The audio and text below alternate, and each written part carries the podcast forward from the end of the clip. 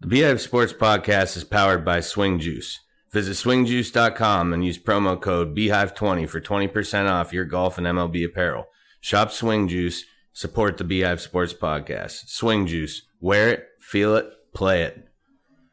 On this week's episode, we discuss the Field of Dreams and another no hitter in Major League Baseball, some NFL preseason action and other NFL news. J.R. Smith, former NBA player, is heading to college and he's taking his golf clubs. In sports history, we discuss the unlikely death of Ray Chapman. And the things that sting this week turns itself into a fantasy football segment. To close it out, in my hive, we discuss the malice in the palace. Let's go.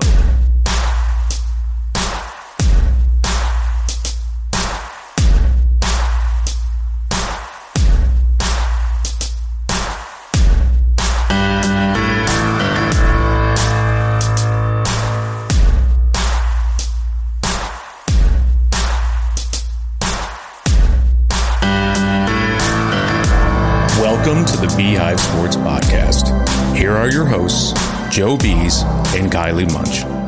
Hey everyone, welcome back to the Beehive Sports Podcast. This week's episode, I want to open up with uh, an announcement uh, per my stepmother, who wanted me to announce that for the Northwestern Pennsylvania listeners, a upcoming golf scramble.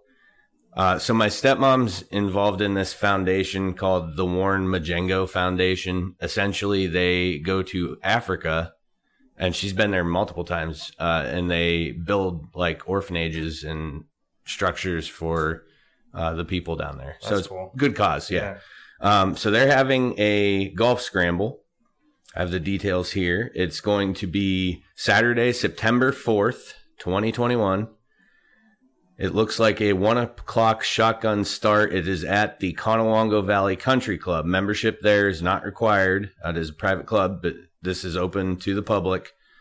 Uh, so Saturday, September fourth, registration and lunch are are at eleven thirty, and the shotgun start will be at one p.m. followed by dinner at six. It is eighty dollars per player.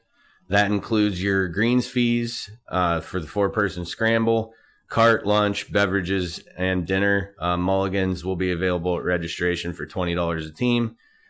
So you can, it looks like you can call up to Conewango Valley Country Club to register or to get your team in, or you can contact uh, the Warren Majengo Foundation at uh, an email address. It's Carol, C A R O L, at majengo.org. And Majengo is M A J E N G O. So it's the Warren Majengo Foundation. Saturday, September 4th, Golf Scramble. It's a fundraiser uh, benefiting the children uh, who they build the, the places for down in Africa. So if anybody's available to go play in that, it's for a good cause. I will be out of town at a wedding, unfortunately, because I'd like to be both places. But so just wanted to get that in there for the listeners. If anybody wants to put a team in, much appreciated. I will also be posting that flyer on the Facebook page. So we're gonna get into it with the uh, one of the coolest things I've seen in sports in several years: the Field of Dreams game, uh, the highest, most watched baseball game. I think it was most watched non-playoff or World Series game in like forever. Is that what they It's like 16 million viewers or something like that on a That's cool. Friday night. It's pretty good. Um, you were all about it. Oh yeah, You were loving it. I Swanee and I before the COVID and stuff because when they announced it, it was like two years ago. Right. it was supposed to happen last year, last Right. summer, Yes. and it got canceled because of COVID. And uh, we had it originally got announced in like 2018 or 2019 or something like that that they were gonna do it. Yeah. Swanee and I had looked into getting tickets and stuff, and you know now I I think they made some. I think only like people from Iowa residents. Correct. Yeah, could Yep. go. Yeah, so Um, possible, but it was so the so I had minute, been anticipating it for a long time. yeah, you have. the minute I turned it on, the first thing I could see that it was a aerial shot, and you could see the house, the Mhm. farmhouse in the background, the original field, and then there's like a corn maze in between, and then the um the the field that they built for this event and the little leaguers were playing on the other field. at the same time. No, but I mean Oh, they, but they they have, they have been. they had been throughout the week and stuff. Oh, that's cool. yeah, Is that what did they do like the regionals there or something? something like that. Yeah. Awesome. Because the world's Little League World The Series. one kid is hit a walk off grand slam or something into the corn. a stock off. Yeah, That's what you called it. I'm not stealing your phrase. No, I- well, I didn't. It wasn't my phrase either. Oh. Somebody else said it. You stole it from somebody Yeah, else. it was like a tw- Okay. something my son stock off. I like that. I thought that was good. Um, so the intro obviously made its way around the internet. I shared it on the Facebook page. Uh, just gave you chills the entire time you were watching, especially when you know three uh, Yankees players and three White Sox players walked out side by side, like when they first emerged from the corn. It was like dark enough that it looked like they appeared like they do in the movie. You know how like I just thought it was so badass. And uh the only thing I told a few people this already, but the only thing I would have changed during that intro, and I can't believe like how do you miss on this? What's the most memorable quote from that movie? Right. If you build it, they will come. hmm They should have done that over the loudspeaker like three times before Costner walked out of the corn. Only error in the entire production, I thought. It was cool though, but I think they did miss an opportunity there to get that that on there. But uh yeah, it was a slugfest. Uh dingers were heading into the corn.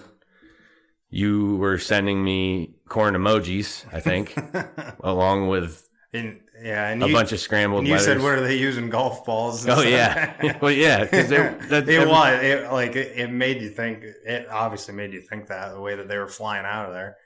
So an interesting uh, little statistic that was sent to me was that Tim Anderson hits the walk off. Mhm. It's the fifteenth walk off in White Sox history. Okay. Only the fifteenth I think. ever. Well, hold on. Let me pull Walk- this up. Uh, I have to get my internet back on here. I th- I'm pretty sure this said 15th, but I'm going to tell you in two seconds. Oh, 15th walk off home run ever hit by a White Sox player against the Yankees. okay. That sounds more. Yeah. real- That's, yeah. Okay. okay. That makes So listen, sense. Josh Nordine just sent me this like right before we were getting ready to record. Tim Anderson hit the 15th walk-off home run ever hit by a White Sox player against the Yankees. The first to ever walk off against the Yankees, Shoeless Joe Jackson in 1919, the Black Sox scandal year, which Field of Dreams is based on. Mhm. So that's pretty wild. Think about it. He walked him off in the Field of Dreams game. So that was pretty cool. He sent me that, and I thought that was totally relevant to what we were discussing. So, do they plan on continuing doing this? Do you know? Yeah, they already announced next year's game. Who's playing? Reds, Reds and Cubs. Reds and Cubs? Yeah. Hmm. So, this is going to be yearly one game? Because they only played one, right? I They don't know what their They didn't do a whole are, series there. mm, one game. One game. Yeah. There was a ton, tons of White Sox fans there, but it's like that's I, Iowa probably. They're That's all, prob- they're all- yeah. There'll be a lot of Cubs. Cubs fans, fans at the Yeah. next one, right? Yeah. I think that I think there is it in Des Moines. I, there's an Iowa Cubs minor league team, so Oh yeah, you're right. so I imagine that there's probably a ton of Cubs fans Yeah. in Iowa. Yeah. But by then, I mean, did they only open it to Iowa people because of COVID?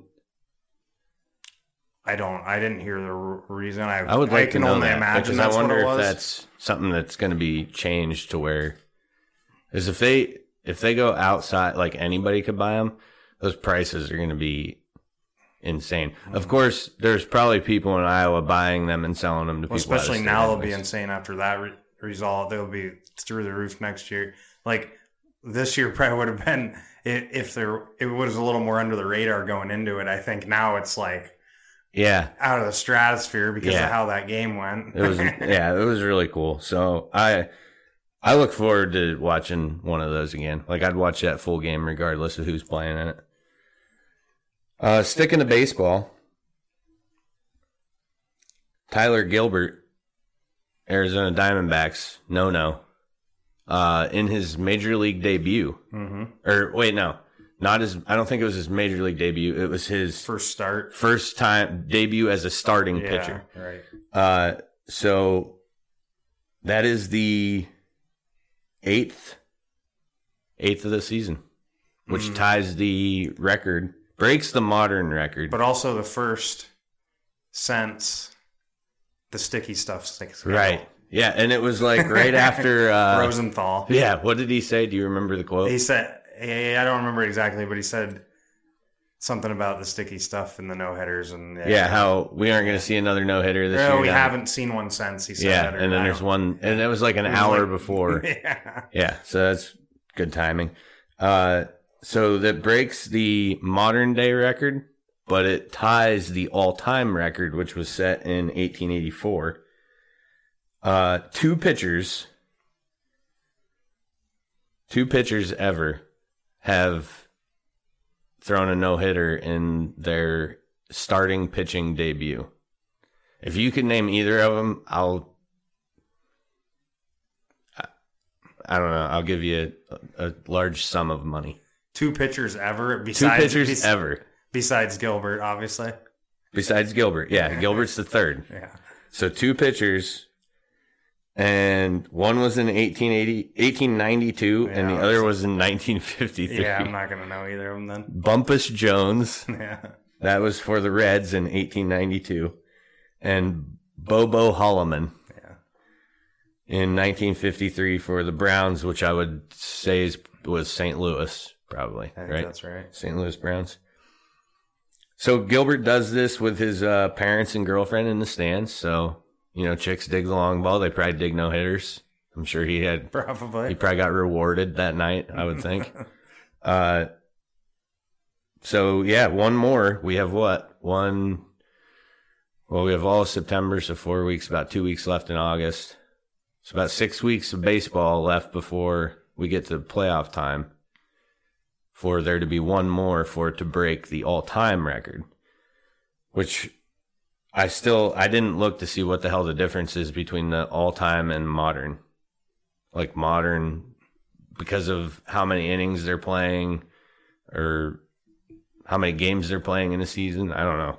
hmm Uh, but uh, but I mean, those guys we we've learned in sports history segment that those guys back in like the early 1900s were throwing like 20 inning games. Yeah. and a lot of them would pitch like every second or third day. yeah. Too.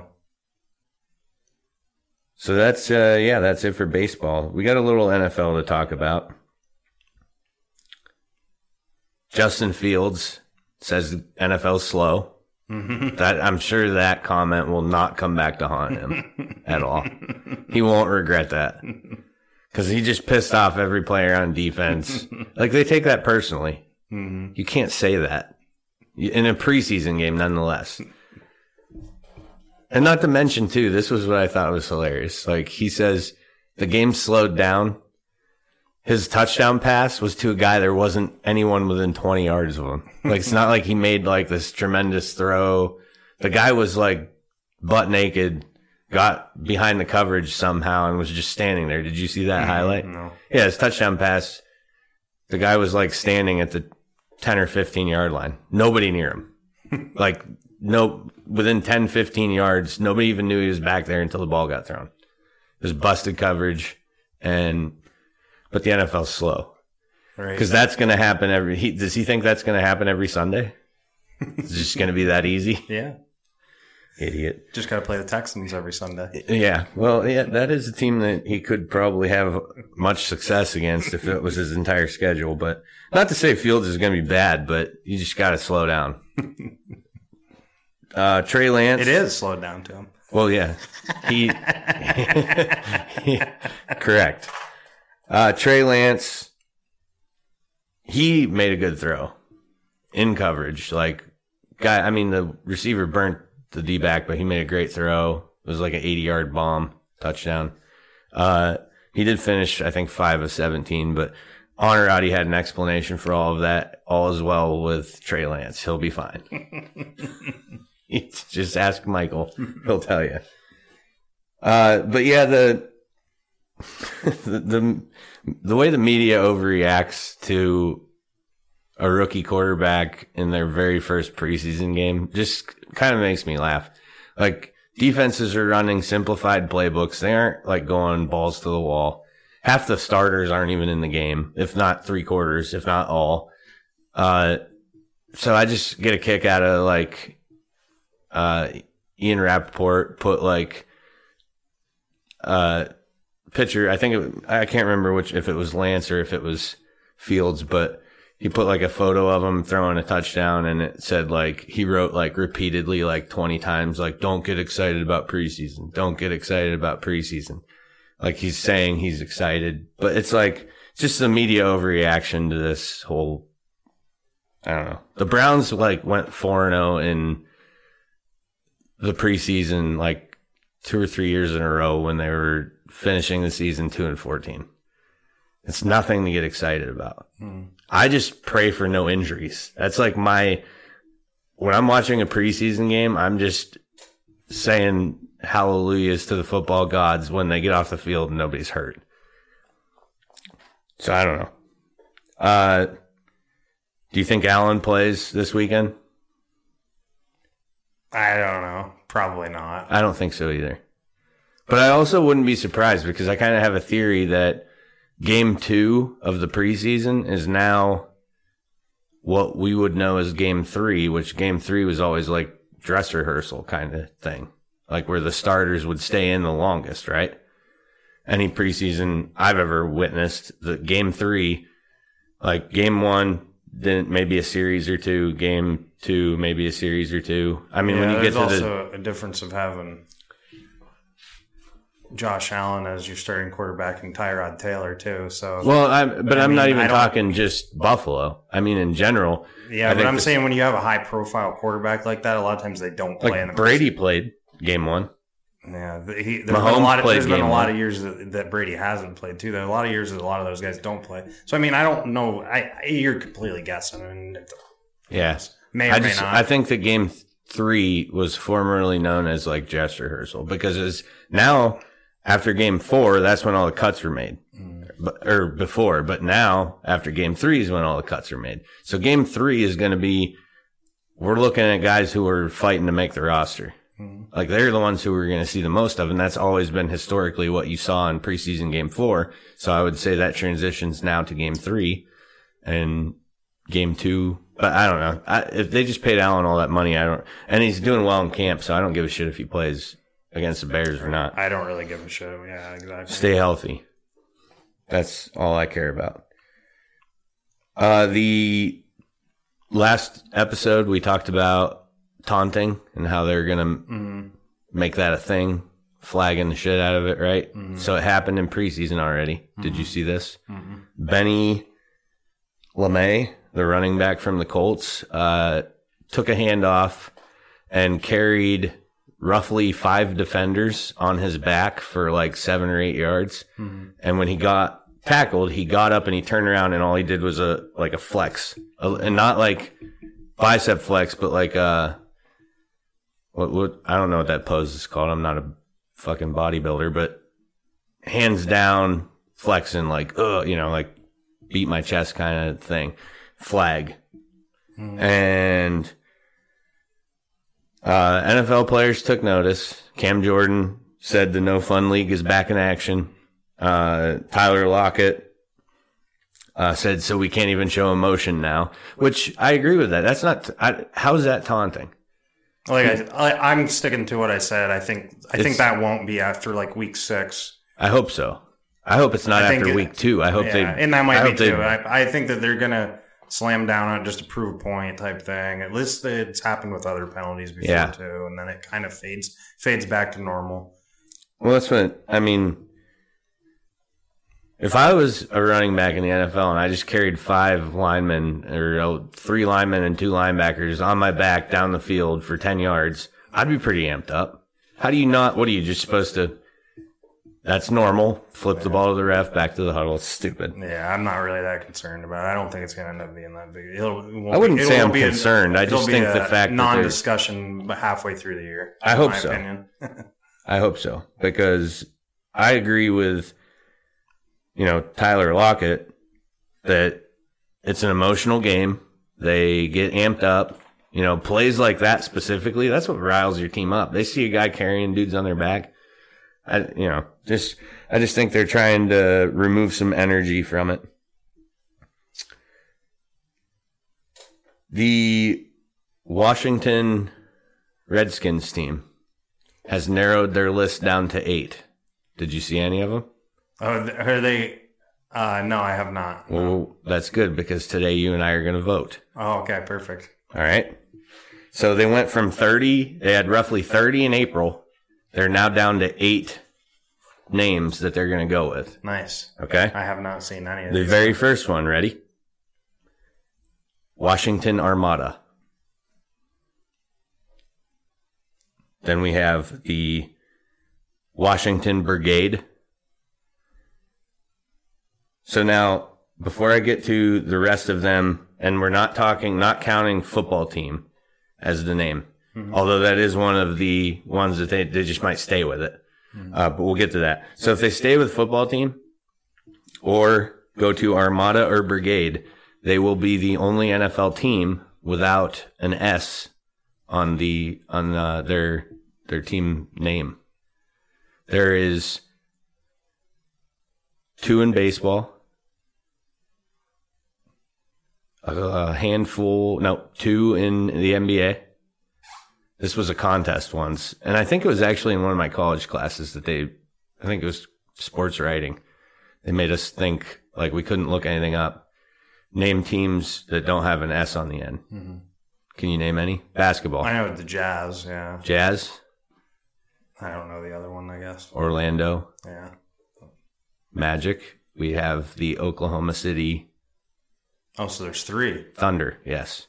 And then in hockey, Lightning, Wild, Avalanche. There's quite a few there too. But baseball is super easy. Red Sox. And if it's the Red Sox, what must the other one be? Wait, Sox. There you go. yeah.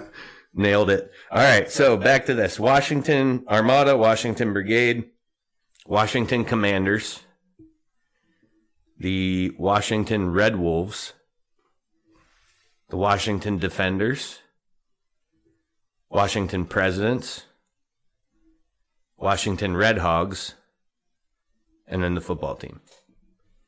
So I already know where my vote goes. I mean, let's just go through each of them. Armada, no. Why? What is? No. Brigade. Brigade, I don't hate. I don't hate that one. Hmm. I don't love it. I'm not married really to love it. any of them. You don't love any of them? I love one. Do you? Yep. Commanders, pretty generic. Like I feel like that's like a a made up team name for like a movie. You know, like uh what was that movie? The Replacements. Yeah. Yeah, it'd be like a team on there. uh the Red Wolves. Another one I don't hate.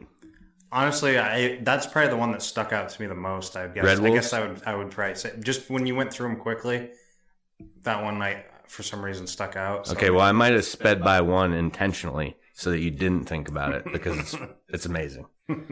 Uh, the defenders, another that that to me is like same category as the movie one. as commanders. Yeah, defenders, commanders, presidents is just stupid. Can you imagine? Yeah, why the why would you? That's the worst one. That's the worst of all of them. Go with Armada, please. so, ready for my favorite? Do you remember it now? The Washington Red Hogs. yeah. Okay, I did remember. So. They, their fans dress up Yeah, like pigs, right? yeah, I understand that. I just So I still like the red. bring it all better. back. They can do everything except for the head and the skins, and it's all normal again. Yeah. Red Hogs. I like it. I mean, they, if they keep the color scheme, then you have the fans. I know there's like a group of fans that dress up like female pigs, don't they? Mhm. They wear like dresses and pig masks or Mhm. something. Yeah, it So- was from their big offensive line they had in the, like the nineties. Is that what it was from? Yeah, So I like when they when they won the Super Bowl against Buffalo, I think. I think if if they go with anything but Red Hogs, they failed. Uh, if they go with presidents, they're probably going to lose a good piece of their fan base because people are just going to hate that. It's just so dumb. Jesus. All right. So, what was your vote? Red Wolves. I think I like the Red Wolves. The Red Hogs is good too, though. Yeah, All right. So you go Red Wolves. I'll go Red Hogs. For it'll what end, you It'll said. end up being presidents, and then we can just motherfuck them uh, some more at some point. So yeah, that's yeah, yours had good reasoning too, though. yeah for the Hogs. For the for the yeah for the yeah exactly I feel like they're including the fan base a little bit. right. I think that's cool. Uh, so last thing here for the opening segment, J.R. Smith, former Cav, right? You know more about this guy than I do. Yeah. Okay, and he's a champion. He won a championship. Yep. Okay, He was on the championship. with. LaFlop. oh yeah. Okay, he was LaFlop's teammate. Is he the one who they think slept with LeBron's mother? No, Who's that? that's that was Delonte West, Oh, and he's like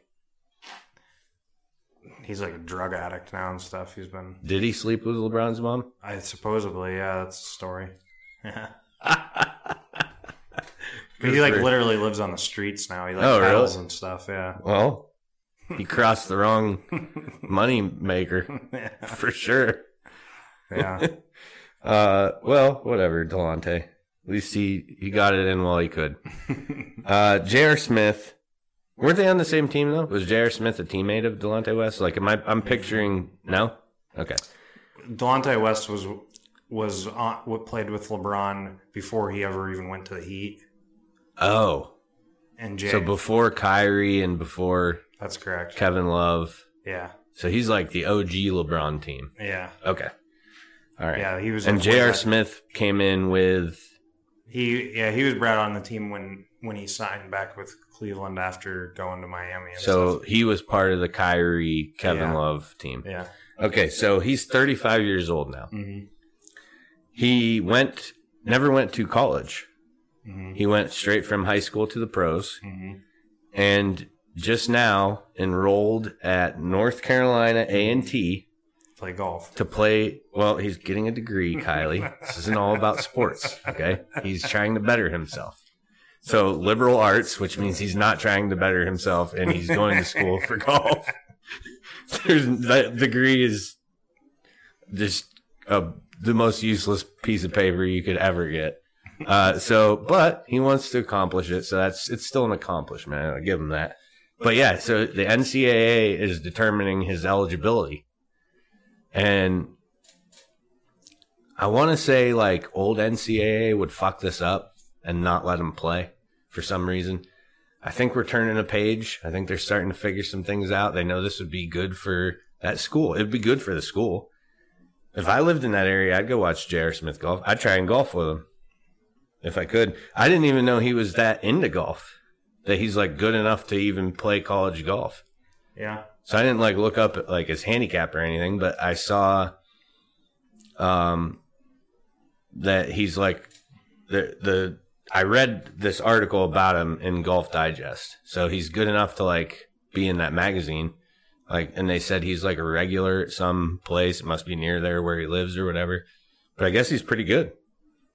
I mean, he'd have to be to golf. I, I would assume that's Division One.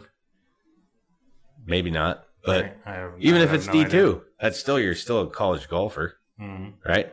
Doesn't matter what division you are. If you're good enough to play at the college level, you're still better than me. Are they like giving? Are they like giving him a scholarship, They should. or does he have to try to walk on? I don't know. That's a good question too. Right, because maybe he's not. Maybe he's not going to be good enough to be on the team. Yeah, that's a good point. he might not just be on the team. He might not make the team. Right, Yeah, like Tebow, right. which I actually forgot to write that down, but we have to talk about it now. Uh, when you're wrong, you're wrong. Tebow, not meant to be a tight end. not going to be the reason why the Jags won the Super Bowl. No. so that I mean, I That was the, that, yeah. failed So fan I think the yeah, I fall I fall all the way into last place for the fan rant just because of that. Thanks, Tim. Couldn't learn how to block in the what five eight years you've been out of football. Couldn't figure some shit out. So I didn't see the videos. I didn't want to watch them because I didn't want to be embarrassed for him. But I guess there's like two videos of him in the preseason game attempting to run block, and it's just like a complete atrocity. I didn't watch I, them though. I didn't see a single Buffalo Bills highlight, let alone any other Oh, really? preseason football. There So really wasn't many highlights in the Bills game either. I did. I didn't see anything. Yeah, So I yeah, there was like some videos circulating the internet, and he was getting roasted. and yeah, nice. so uh, I mean, I'm sure he'll go back into broadcasting. He he he'll be fine. Like he'll find a job somewhere cool. It's Tim Tebow. So, but last place fan rant goes to me. Everybody else, congratulations. All right, we're going to take a break. We will be back with this week in sports history.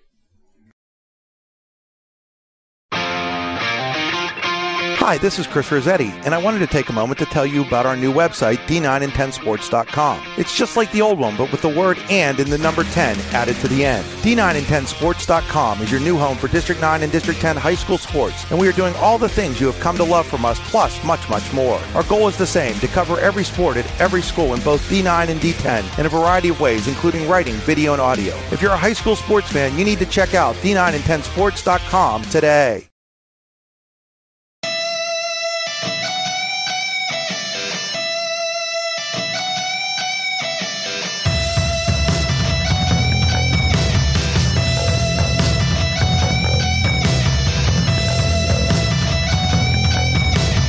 Let's take a look back at this week in sports history.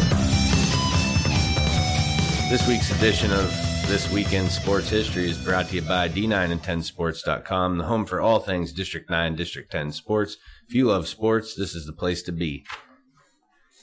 So this week, we're taking a break from 10 facts because Kyle, Kylie's mind has just been so boggled by those and all the Pirates excitement that I had to dial it back. Said, Too much pirate and Yankees.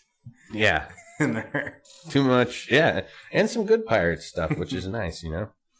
Uh so this week i decided and i found this story i can't even remember where. I don't know if somebody sent it to me or not but anyways. Uh, this week we're going to tell the story of raymond johnson chapman. So i'm going to get into it. Uh, ray chapman he was an American baseball player born January 15th, 1891. Chapman spent his entire career, I'd make him 130 this year. correct. Yeah, he would be on. Thank, quick math, Kylie.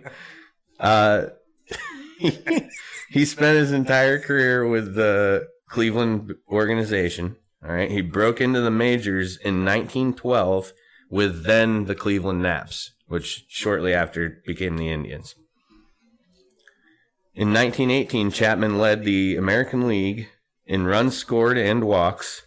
He was a top notch bunter, and Chapman is sixth on the all time list for sacrifice hits in a single season with 67. That was the record. Uh, he moved into sixth. He'd had 67 in the year 1917. There's probably not even 67 a year. sacrifices for the whole league. Right. Yeah. Yeah. There's none of that anymore. If they are, they're sack flies. That would be the right, only, that'd be it. Yeah, not, definitely That- not bunts. No. Yeah. What's bunting? Yeah. That shit's gone. You can't launch angle a bunt. right. what kind of exit velocity you getting on that? yeah. Chicks dig the long ball. Anyways, So, Chapman batted 300 or better three times and led the tribe in stolen bases four times. This is one of my favorite facts about Ray, Ray Chapman. And this keeps getting my mind going, and I have to remember to do it. I want to do a segment on Ty Cobb because Ty Cobb's like one of my favorite. Like, if I could go back and watch one mm-hmm. player, that's who I would want to watch. I like really old school guys like that. They're they're fascinating to me. Yeah. yeah. Like all he did was drink smoke cigarettes, and hang out with strippers, and just mashed a baseball during the daytime. Him and Mickey Mantle. Yeah, like how like that was an athlete back then. Now they're like in you know peak physical condition and training constantly. Ty Cobb was like meh. So, the movie about him is really good, but yeah, I'd like to do. I got to do a sports history bit on him. But anyways, so yeah, Chapman. Uh, it is. It was well known that he was one of the few players whom Ty Cobb considered a friend because Ty Cobb didn't get along with anyone. Like his whole team, he wasn't a good teammate. Nobody liked him. He was a dickhead. Uh, known for spiking when he slid. Uh, but anyways, this isn't about Ty Cobb. We'll get to him another time. But he was friends with Ray Chapman. As the 1920 season arrived, there was talk that it would be Chapman's last season.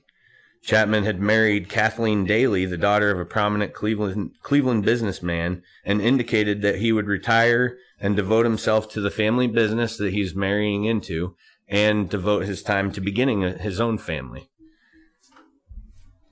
So that's what brings us to August 16th, 1920. Chapman was in the batter's box against New York Yankees pitcher Carl Mays at the Polo Grounds when he was struck in the head and killed by a pitch. He's the only player in Major League Baseball history that was ever killed by a pitch in a game. Okay? Holy shit. So at the at the time this happened, pitchers commonly dirtied balls with soil, licorice, or and tobacco juice, and scuffed, sandpapered, scarred, cut, or spiked them, giving a misshapen, earth-colored ball that traveled through the air erratically and tended to soften uh, in later innings. And as it came over the plate, it was very hard to see because they made them so dirty that it would be more difficult for a batter to pick it up. Mays threw with a sub submarine style delivery, uh, and it was in the late afternoon. So eyewitnesses recounted that Chapman did not react to the pitch at all, pre- presumably unable to see it. So he didn't even know, like it was coming at his head. The sound of the ball striking Chapman's skull was so loud that Mays thought it had hit the end of Chapman's bat. He fielded the ball and threw it to first because it came that far into the field off of his head. Home plate umpire Tommy Connolly, noticing that Chapman was bleeding from his left ear, screamed towards the stands for a doctor. Tris Speaker, who had been on deck, rushed to Chapman, as did several players from each team. Carl Mays merely stood on the mound. Chapman tried to walk, but his knees buckled as he was helped off the field by his teammates. He mumbled, I'm all right. Tell Mays not to worry. Ring. Katie's ring. Before falling unconscious. Chapman was taken to St. Lawrence Hospital, a short distance from the polo grounds, where he died at about 4:40 a.m. from brain damage. His pregnant wife Katie, summoned by, from Cleveland by phone, arrived at 10 a.m. and fainted after learning that he died.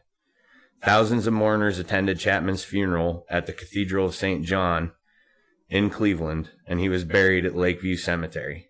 Uh, Cleveland baseball players wore black armbands for the remainder of the season.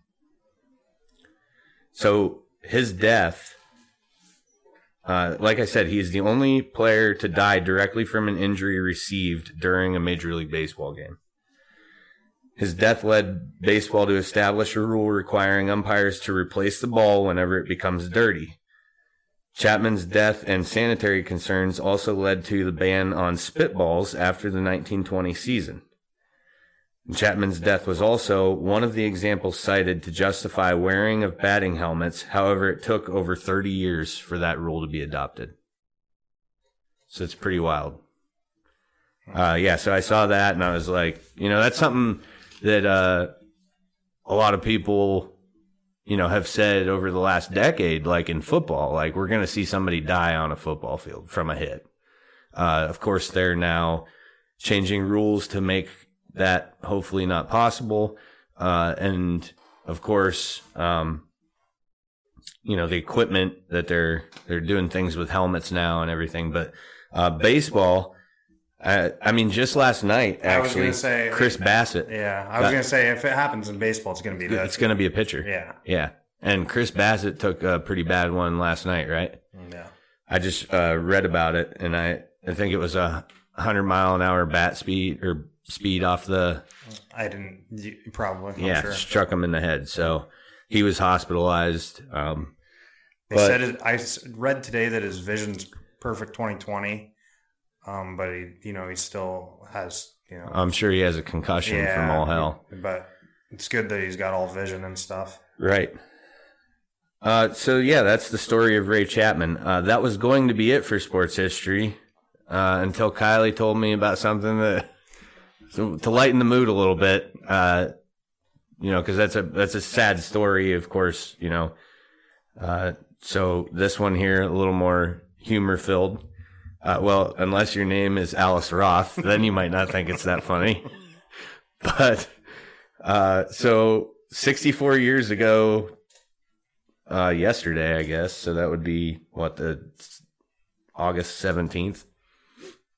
Richie Ashburn foul- fouls off 17 straight pitches in the same at bat during the Phillies' 3 1 victory over the New York Giants at Philadelphia's Connie Mack Stadium. 17 straight pitches. 17 foul off. He had to have been exhausted.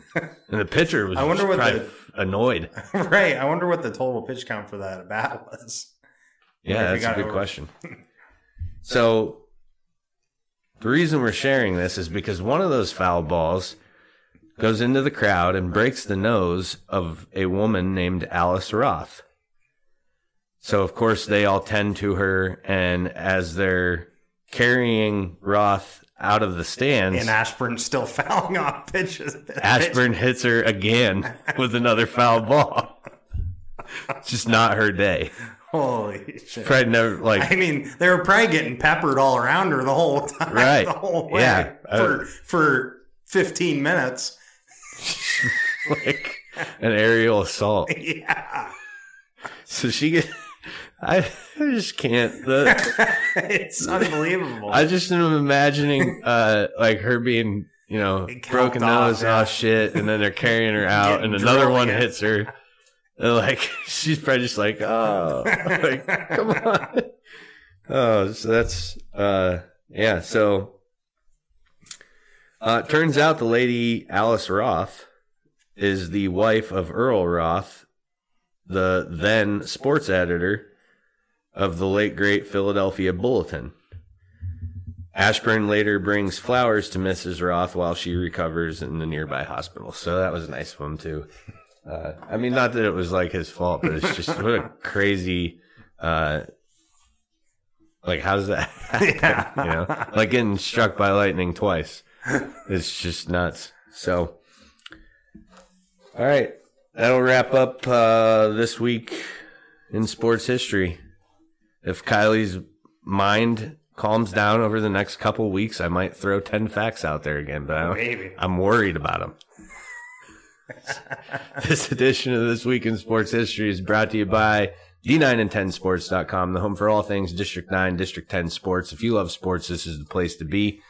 We're going to take a break. We'll be back with the things that sting Jones Pest Control, your hometown pest control company servicing residential and commercial properties in Warren and surrounding areas since 2015. Sean and his crew will work tirelessly to keep your home or business free of insects to rodents and everything in between. Contact Jones Pest Control at 814 230 9548 and set up an appointment today. And remember, ants, spiders, bees, or mice, don't think twice. Call Jones Pest Control 814 230 9548.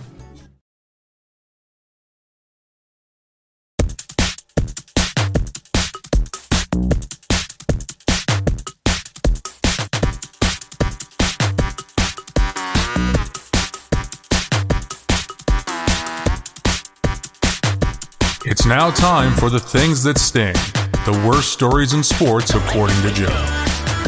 This week's edition of The Things That Sting is brought to you by Jones Pest Control. Ants, spiders, bees, or mice, don't think twice. Call Jones Pest Control at 814-230-9548. That's 814-230-9548.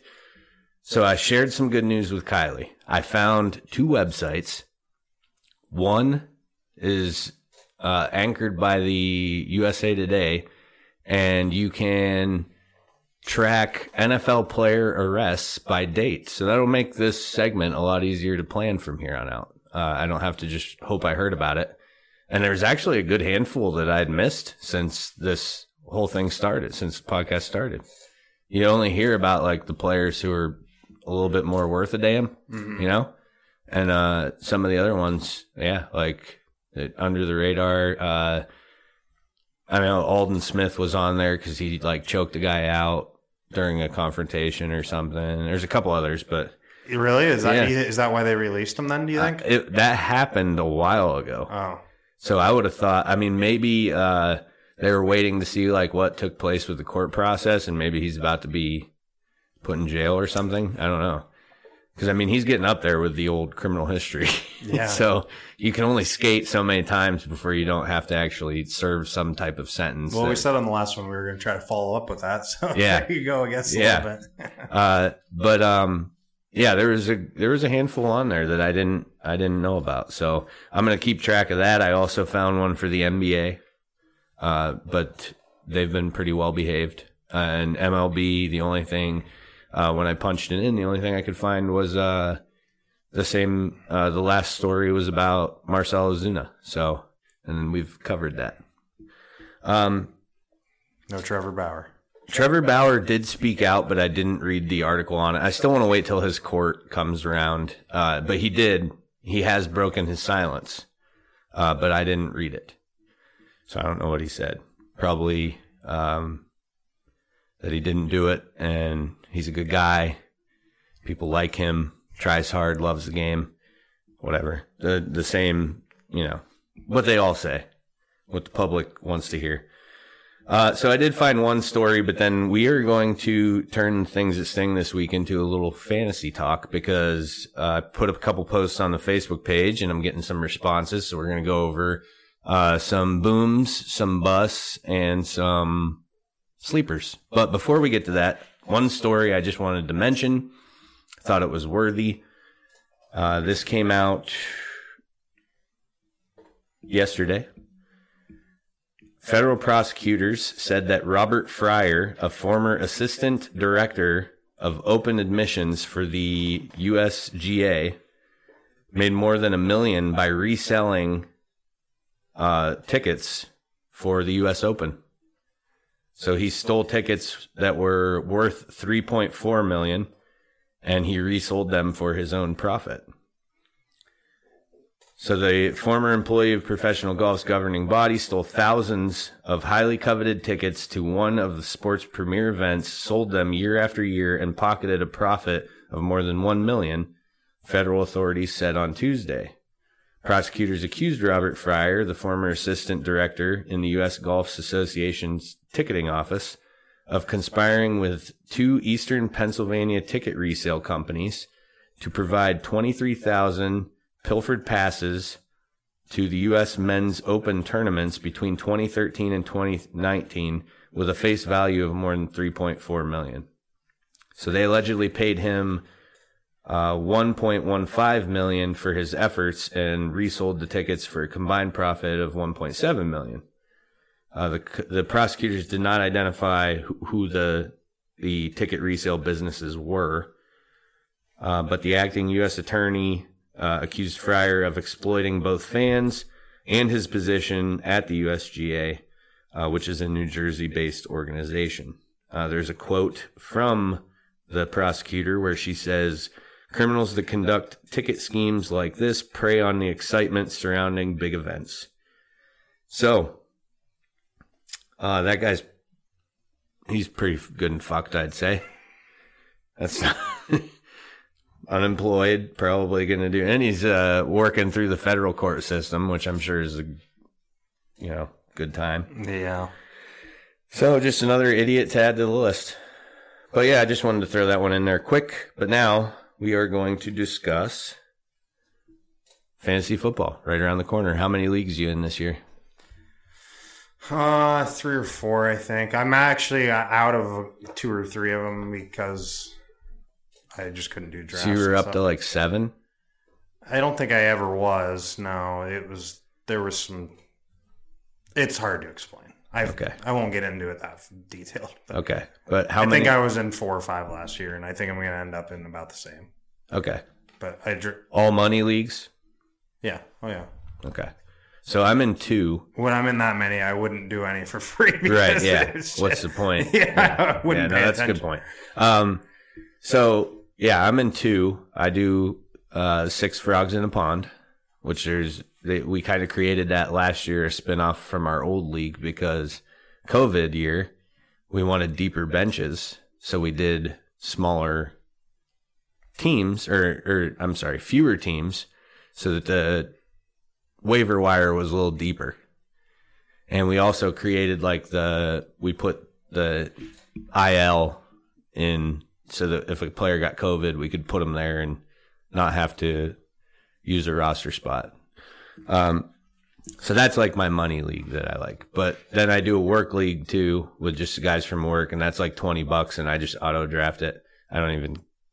Sometimes I don't even set the roster on that one, but uh, I, I mean, I usually do. I try and at least make sure I have players, and I just don't Right. seek out, you know, trades or waiver wire too much or anything like that.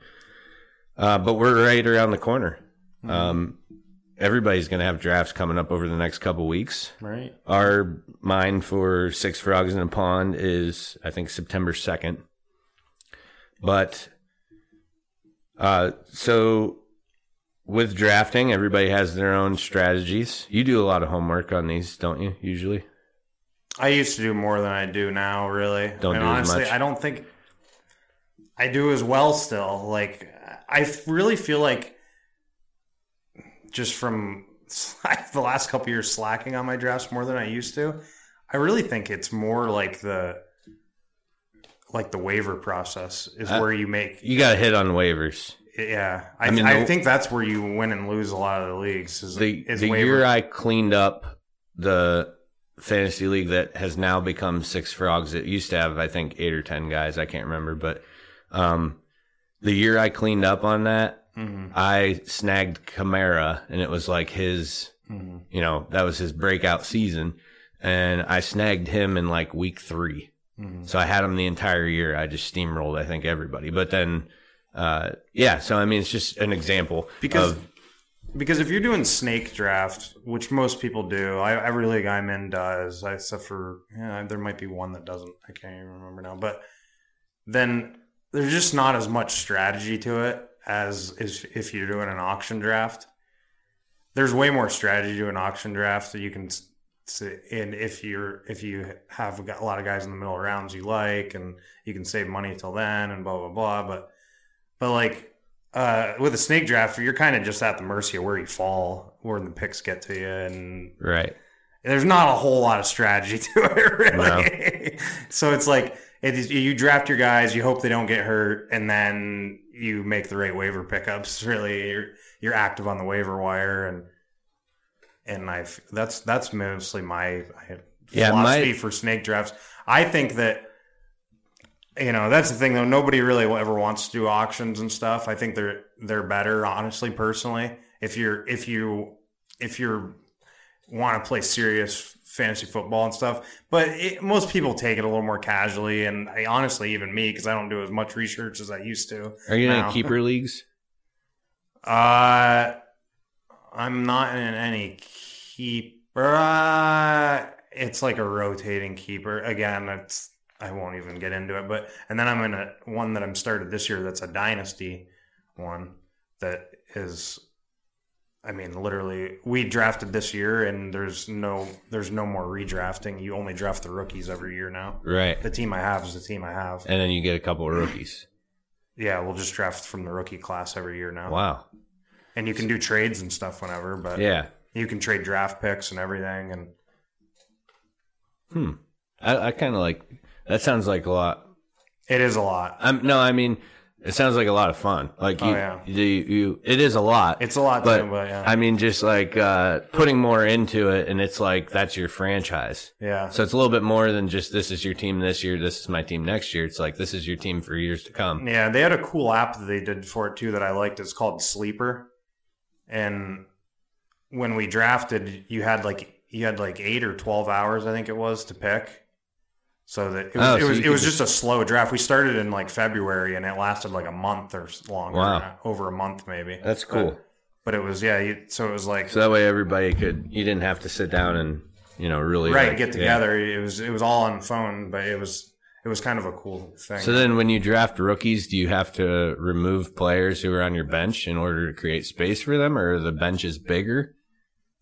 yeah, I mean yeah, you still have you can't just keep adding people. Yeah. Right. You you have to release people if you but like when we drafted our rookies this year that was kind of put in to unless you made trades because if you made trades and got if you traded like draft picks for players and stuff then your roster was bigger but if you just drafted then the, you had spots for your rookies How you many rounds is the rookie draft? it was four i think Okay. Yeah, that makes sense then. Okay. because obviously defensive players aren't used so Right. it's just Yeah. All right. Uh, have you ever heard of a vampire league? no not vampire guillotine What's guillotine league?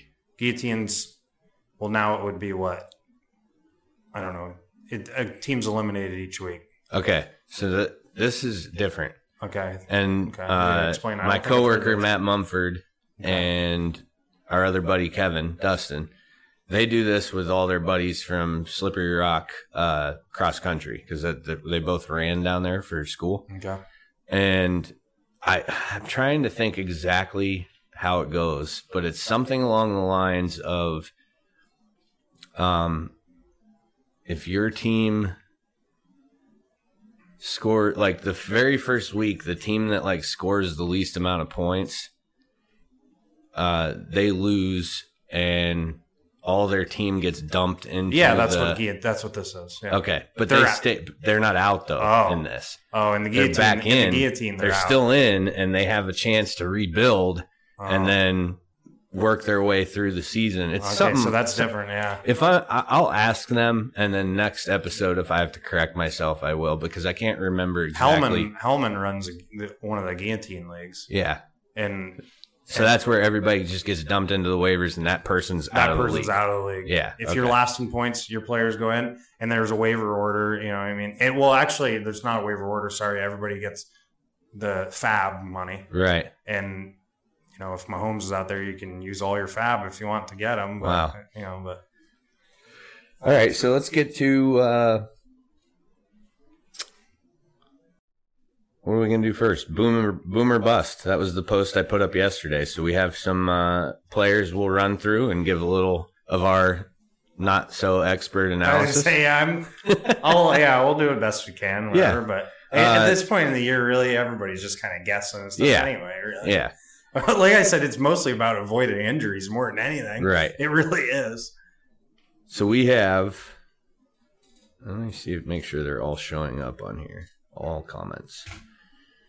All right, I'll just start at the top of this list. So Ryan Klein, that's the uh, host of Me, Myself, and Rye, says Donovan Peoples Jones is his boom, and Kamara is the bust.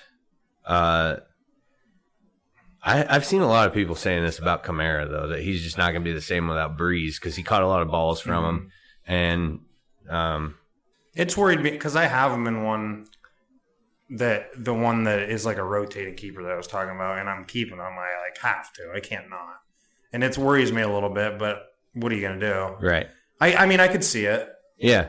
Yeah, I could too. but I don't know. He's also very good. We'll see. I guess I don't know. He is very good. they have a very good offensive line. Donovan Peoples Jones, He's with the Browns. Still? right. Yeah. Okay. As far as I know. And I I mean, you got OBJ, Landry, Right. and with a healthy OBJ. who's the other kid that they have that I like? They have a really Higgins? athletic Hi- Higgins, yeah. Yeah. So I mean Yeah, with a healthy OBJ and the, as much as they like to run the ball, that's gonna. That's be, the other thing, That's a too. tough. That's a Heavy tough. run. That's a tough boom. yeah. But you know, I, I, I who knows? Yeah. I'm not trying to. Dave Sherman says Matt Stafford, boom. That's another popular one that I've Yeah. seen in a lot of places. I like that one too. I mean, that one makes a lot of sense. You're gonna like his. You're gonna really like his his bust here, Stefon Diggs. So, uh, next time I play basketball with Sherm, I might throw a couple extra elbows for that. No, I mean Diggs. Who knows? Diggs is going through some knee stuff right now. Some Hopefully, knee it- stuff, and I mean, he couldn't have much better of a year. Right. I don't know. Yeah. unless he had some more touchdowns, I guess. But Uh, but yeah, I don't know. Um, when we get to sleeper, uh, keeping it on the Bills, when we get to sleeper, Tom Bleem said uh, Gabe Gabe, Davis. Davis. So, I, who knows? I mean, I hope Diggs has a great season again, but I just hope he's healthy. I, that too. yeah. Uh, we have uh, Thomas Mitchell says CeeDee Lamb for the boom. He's also a Cowboys fan. I will note. Yeah, and that one makes sense if if Dak's healthy and stuff. I mean, that can definitely. I like. CeeDee Lamb. Yeah, that Yeah. that one totally makes sense. I think as far as that goes too, I think Amari Cooper. I think he's be, I think he's being slept on a little more than he should. He could be a top five receiver if Yeah. Dak's healthy. Yeah, there's a lot of people who are going CeeDee Lamb and like saying like I I might even have been on me myself and Rye the other day. They did a fantasy episode and I think somebody on there was like Amari Cooper's on the downslope of his career or something. I'm like, he ain't that he's not that Yeah, old. no. Uh I th- I think he could end up being like this year's Diggs if Right. Prescott's healthy. Yeah. Really. uh and Thomas Mitchell for his bust says Julio down by the schoolyard.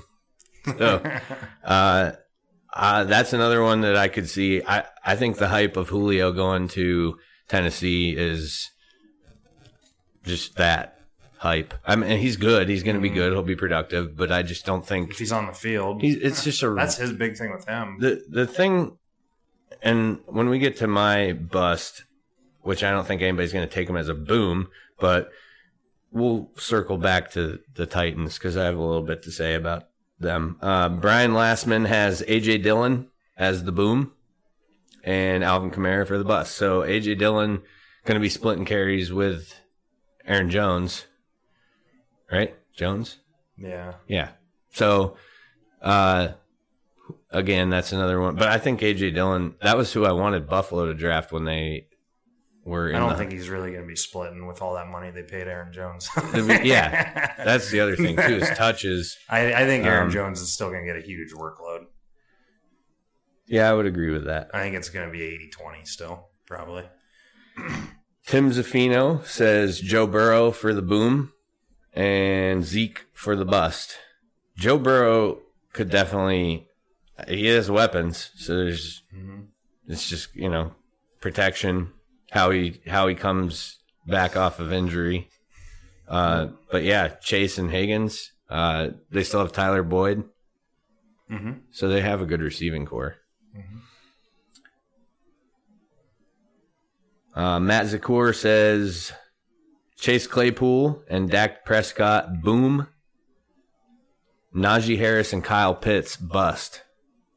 So two rookies. Uh, I'll also note that good for Matt because he's a Steeler fan. So he's throwing his own running back out there.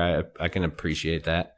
Uh, Well, the thing with them is their line's not that good, and they they like to throw the ball a lot. they like to throw the ball a lot, but uh, so I'm gonna say Like I think Najee's Najee's going to be probably productive, but I just don't like fantasy wise. I don't know that he's going to get the touches that a lot of I people just- want him to get fantasy wise. Well, I think that's going to be the risk with taking Najee to me is that we know the Steelers' offensive line last year was bad. It's been almost completely made over. So this is a new group playing together. Every uh, their preseason ranking was like 31st, which is where they finished last year uh, for run run blocking. But in reality, we don't know what that offensive line is going to be like at all because they've never played together. So if they, you know, get some chemistry going, and it could take a few weeks into the season. I mean, I'm not saying, you know, but uh, you know, once they get that continuity of playing together and and as long as they, you know, remain healthy and things like that, we don't know what Najee's going to do. But in the grand scheme, I'm with you where it's they're they've become a throw first team. Uh, Ben's quick pass striking was what they were going after all last and they have all those receivers. Right. Uh, so yeah, it could, uh, Kyle Pitts, I don't know. Uh, The Falcons are always a question mark to me. Uh, You just never know what the hell Matt Ryan's going to be like, and you never know what their coaching staff's going to be like. And uh, the last time I feared the Falcons was when Buffalo played them, like what four or five years ago. And I remember Devin and I went to the hell's that place called?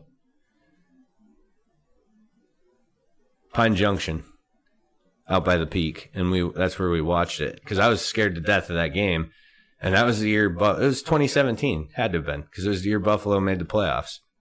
Because that was one win, that was like a signature win that year, uh, where I couldn't. I was shocked that they went into Atlanta and won. So that was the last time I was afraid of them. I haven't been scared of them since. So we have Andy McIntosh. Andy says J.K. Dobbins, boom, Zeke, another Zeke bust. I like the J.K. Dobbins thing. I think that's possible because hmm. they're a run heavy offense. And I think, Do- you know, Dobbins is in what, year three, year four, year three? I think. Two, I think. Two? Yeah. I think Well, he was a I- rookie. yeah. I think he was a rookie last year. So I just, yeah, I mean, he didn't play terrible last year. I think he's going to grow and get better. So I think Edwards is going to get a lot of touches there too, and obviously Lamar. Yeah. They they do like to run the ball. That's yeah, they do. Uh, Edward Brown, our fan rant heavyweight. Jared Goff, boom. No. Sure. I'm surprised he didn't say. He was actually serious with this answer, so it kind of threw me off too. He said James Robinson and Etienne, boom. James Robinson. Yep. And he says that one surprises me a little bit with Etienne. Saquon bust. So that's A uh, healthy bust. Didn't, I think I think anybody who's saying Saquon's going to be a bust, I think is assuming he's not going to stay yeah. healthy. Yeah. Uh, which who knows, but yeah, he he uh the James Robinson one is an interesting boom to me with Etienne because I every a lot of the reports I'm seeing are saying that they they think Etienne might be the starter right at week one. Uh, Robinson might already lost that job, Really? so yeah, Etienne just. but they but they were also talking about using Etienne as uh like why like a Mhm. put him out as a wideout. He's he's yeah. I I think he's gonna come into the year kind of like Kamara did his rookie year for the Saints. yeah. but then he's he's gonna Take show, over. show that he has so much Right. skills that So we're we're gonna get to sleepers next, but before we do, your boom and bust. God, I, Yeah, you'd go first. I'll go first, so you can think about it a little Yeah. bit. Okay.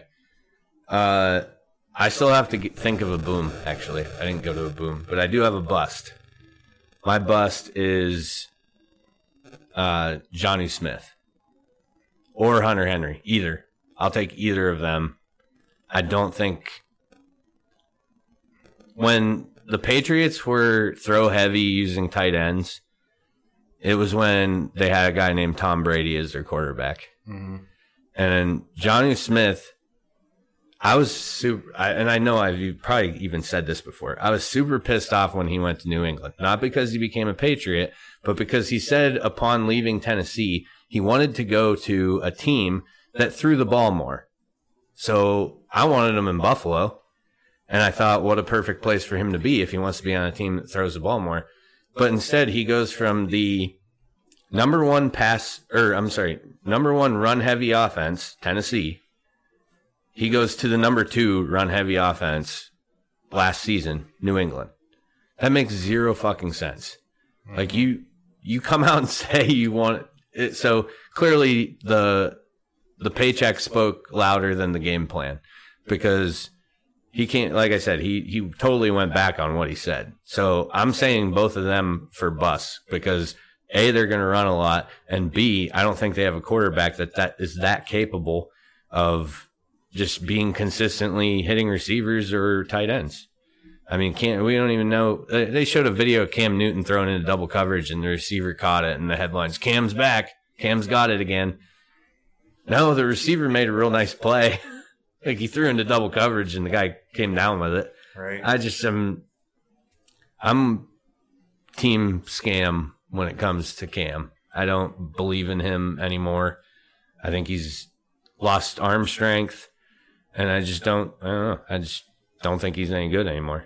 But and Mac Jones, I mean, we don't know what he's going to be, but it'll to come in and just completely reshape the offense and make it a throwing offense again, like they did with Brady. You're asking a lot. Um, do you have one? I'll have a boom. Well, All right, can you go boom and I'll think of my and boom. then you think of a boom, and then because I'm still a little bit thinking of a bust. Okay. I got a couple in mind, but my boom, I'm I, I kind of like, and it's a combo. I'm gonna go with Jalen Hurts and Devonta Smith. I, I I really like what some of the I've seen a little bit about Hurts and stuff. I've been reading a little bit and about. Did you see about? They said that he's like when they're like when he passes players in the uh, Hallway. yeah, he's like quizzing them on the offense and Yeah. stuff, and That's I've good. Seen, uh, yeah, and I don't know what you know, just little tidbits and stuff. Yeah. But you know, it's good. It's good that he's shown that much initiative. You know, because sometimes you hear some stuff where guys aren't even going home; they don't even know the playbook. And Jamarcus Russell.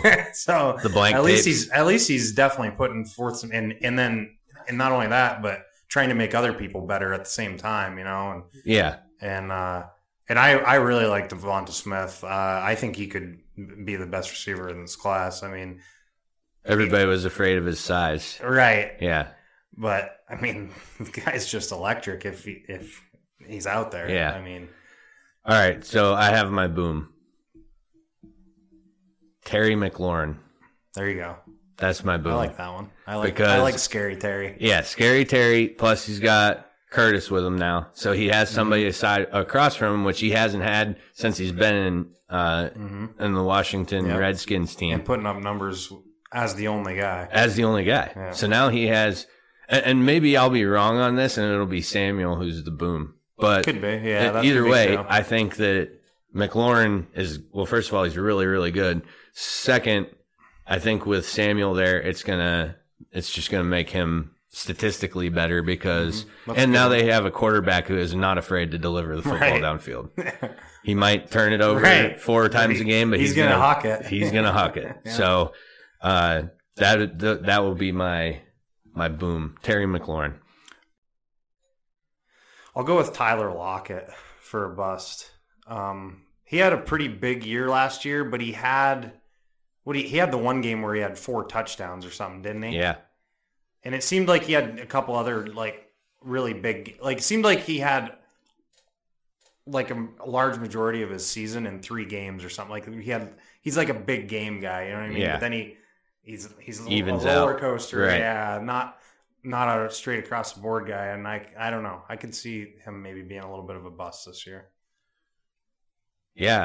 I, uh, and uh, you know they still have DK, and they drafted um, D'Wayne Eskridge, right? Yep. So yeah. Uh, so we're gonna get on to sleepers. Tory Means, Terrace Marshall Jr. So that would be LSU. Is that And- the kid that caught the long touchdown? Uh, I, I'm not that I'm not sure about. I don't know either, but I just but he went to Carolina. I so know that Sketty in our group message said that the one kid had been playing real well that caught that long touchdown, I thought, or something. Well, he's so he's gonna have Darnold, who's getting his fresh start. Oh, oh, oh, oh. I He thought, went to I thought- Carolina. oh, I thought it was a Niners dude. Okay. Never mind. No, I'm bad. pretty sure it's Carolina. You, you, that's probably right. I've just assumed, I guess, because it was Tory that it was. Well, I better look that up now just to verify, but I'm pretty sure. Yeah, Carolina. okay. So, and with Samuel now gone from there, hmm uh, you know, he's probably going to get plugged in pretty quickly, I would imagine. Tom Bleem, Gabe Davis, as I said. Uh, that wide receiver room is going to be interesting to see how it shakes out come cut time. I know Gabe Davis is safe, but uh, and I mean he did he did have a really really nice quietly had a nice rookie year. I think if Justin Jefferson doesn't do what he did, you probably hear more people talking about what Gabe Davis did. hmm Um, but yeah, I, it very well could explode. Chris Blakesley has Mike Davis or Hunter Henry. I'm anti Hunter Hunter Henry, uh, as I said already. Hunter Henry, Jonnu. No, no dice. Ryan Arnold, Ja'Marr Chase as his sleeper. Which a lot of people, I I don't know if I haven't seen a lot it- of people yeah. like him, but uh, Yeah, I was gonna say I don't. I guess it depends on if you're going deep sleeper or if you're going. That's Yeah. not like a huge sleep player. Really. Yeah. I mean, he was what number three pick in the draft. right. Uh, Brian Lastman, Jerry Jeudy. I like that one. Yeah, after a down year, that one. See, that one's yeah. I can. So I watched a little bit of A lot the of Denver game. definitely sleeping on. Drew Lock looked a lot better. I mean, again, it's preseason, hmm but Drew Lock looked a lot better, and it, it's going to come down to him if he can get the football to him or not. But Jerry Jeudy's good. There's no denying that. Chris Guffrey says Michael Carter. I don't really have any thoughts on that one. You? Yeah, it, that's he, Jets, right? Uh, I believe. Yeah, I think that's right. Running back from UNC, I think maybe. Yes. Uh, yeah, I don't know. Jets. hmm Still the Jets. Tobias Williams, Toby, aka Toby, says Matt Stafford. I think a lot of people have him as boom sleep. I don't. Yeah, I think more people have him as boom than sleeper. Yeah, I don't. Yeah, I don't. They're just they're just anticipating because he's a good quarterback, and now he's in a system that's quarter super quarterback friendly. So uh, with better weapons. better Yeah, I mean, that one's a pretty safe assumption that he's going to get better. Yeah, and he's already good, so it's not really even sleeper. I wouldn't right, personally say, but yeah. Michael Lombardozzi, who is the Seahawks fan rant representative, says D'Wayne Eskridge with a winky See, face no, that- because that's sleeper. Yeah, yeah, that's the, Well, if and, and if uh, you know you're correct with your bust with Tyler Lockett, that very well could put Eskridge Right. on the map to be the sleeper. Clay Hesh has JoJo Natson. Anything on that? no. Uh, why, like, the the Browns? Well, I mean, he's a Browns fan, but Cowboys not a Browns fan, and he said Donovan Peoples Jones. Um, why do they think that like OBJ and Jarvis are gonna quit? I don't. I mean, maybe. I mean, not maybe they're gonna quit, but maybe he'll pop out of nowhere and whoop some ass. Uh, Stewie says Kerryon Johnson. LOL. Oh wait, he was released today. So, uh, carry on John. That's I didn't know that he got released until I saw this comment. he Um, got released again. yeah, well, he got released by the Lions. yeah, but where did he go? I- Giants. Wasn't he on? Let's let's look that up too. I can't remember. He was at the Eagles at one point. I thought maybe. Oh, it was the Eagles. Yeah. Okay. Because the headline says Jordan Howard has outlasted Kerryon Johnson. Yeah. Uh, yeah, that's uh, that's a player who I would you could throw his career into the bust category because there was a lot of high hopes for him. Darren Francisco, Colts fan. Michael Pittman Jr. I think he's a good receiver, so that's definitely a possibility. Uh, last but not least, Kimmy Burkholder. Justin Fields. Yeah, I said it. so, I mean, he's got to win the starting job first, but it's against Andy Dalton. Of course, did you see what Dalton said today in his press conference? Mm. He said that Fields has a bright future, but this is my time. I, I think he had his time several opportunities in a row with Cincy in the playoffs, right? And couldn't get it done. All right, so sleeper. I got a few of them I can throw at you, maybe. Throw them all at me because I don't have one yet in my Okay. brain. Um, I'll start with one that's. I'll start with like the not as deepest and get a little deeper as we go. I guess maybe. Um, Corey Davis, I kind of like. He's number one for the Jets now. Um, he's going to see a lot of targets there. Um, quarterback situation obviously going to be the with with Zach, Zach Wilson Wilson. and stuff, but um, he had a great year last year for Tennessee, and um, looking to build on that as a number one now and probably get more targets. Uh, kind of kind of like him, sleeper wise fantasy. You know, he's not being drafted real high and stuff, and he's a number one receiver. Um, uh, I talked about him already. It was Travis Etienne. I I think he's a great guy to grab. I think he's going to end up taking that job, and he could be a, a top ten back. Um, uh, and then we'll get a couple real deep ones here. Uh, Trey Sermon, Ohio State running back Yeah. for the Niners. Yep. I would agree with that one. I like him. That job's wide open to be taken and run with. Um, they, st- I mean, they still have Mostert, but I Shanahan's gonna run, rotate guys. He's gonna do whatever. And then the last one I'll go with, because of the injury of um, Cam Akers. Um, I obviously Darrell Henderson's the number one there, but Xavier Jones is a guy to watch. I think for the Rams. Um, say they keep I keep reading these building momentum in camp and um, I think Henderson's going to be the starter going in, but you know anything happens or if he just comes out looking like lightning better than Yeah. him, then he's going to get the carry. Yeah, if he has rhythm, Yeah, they're gonna keep him going. yeah. All right, so my sleeper is rookie wide receiver Amari Rodgers for the Green Bay Packers.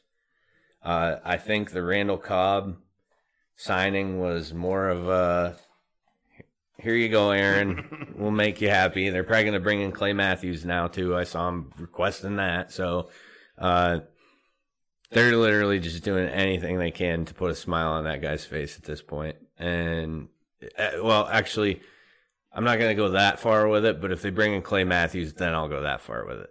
But uh, Amari Rodgers, I think, will slide in nicely because I think one of the things, I mean, Davante, this just tells you how good Davante Adams is because they've never had since Adams has been there really a strong second receiver. Valdes-Scantling, I think's not great.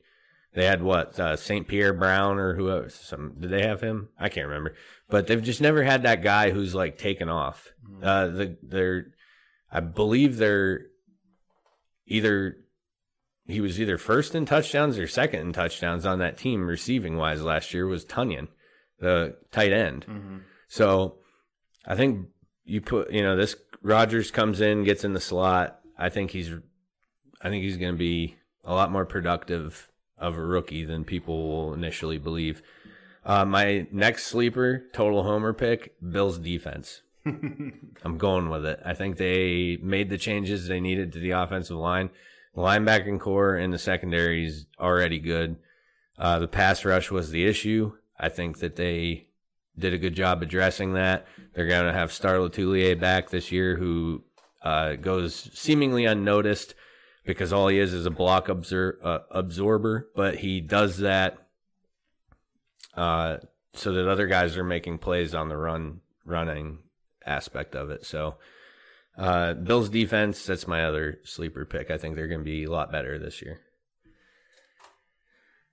All right, we will wrap this up.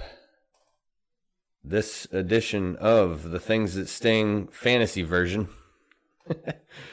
Uh, brought to you by Jones Pest Control. Ants, spiders, bees, or mice, don't think twice. Call Jones Pest Control, 814-230-9548. That's 814-230-9548.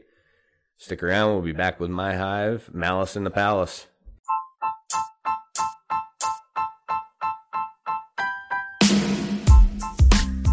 Hi, this is Ryan Klein, the host of the new pop culture podcast, Me, Myself, and Rye. You can find me on Spotify, iTunes, Apple Podcasts, Google Podcasts, and several other platforms. Special guests, breakaway shows, bonus episodes, cold beers, and a whole lot more. So what are you guys and gals waiting for? Subscribe now to the Me, Myself, and Rye podcast on Spotify or wherever it is that you get your shows and start listening today.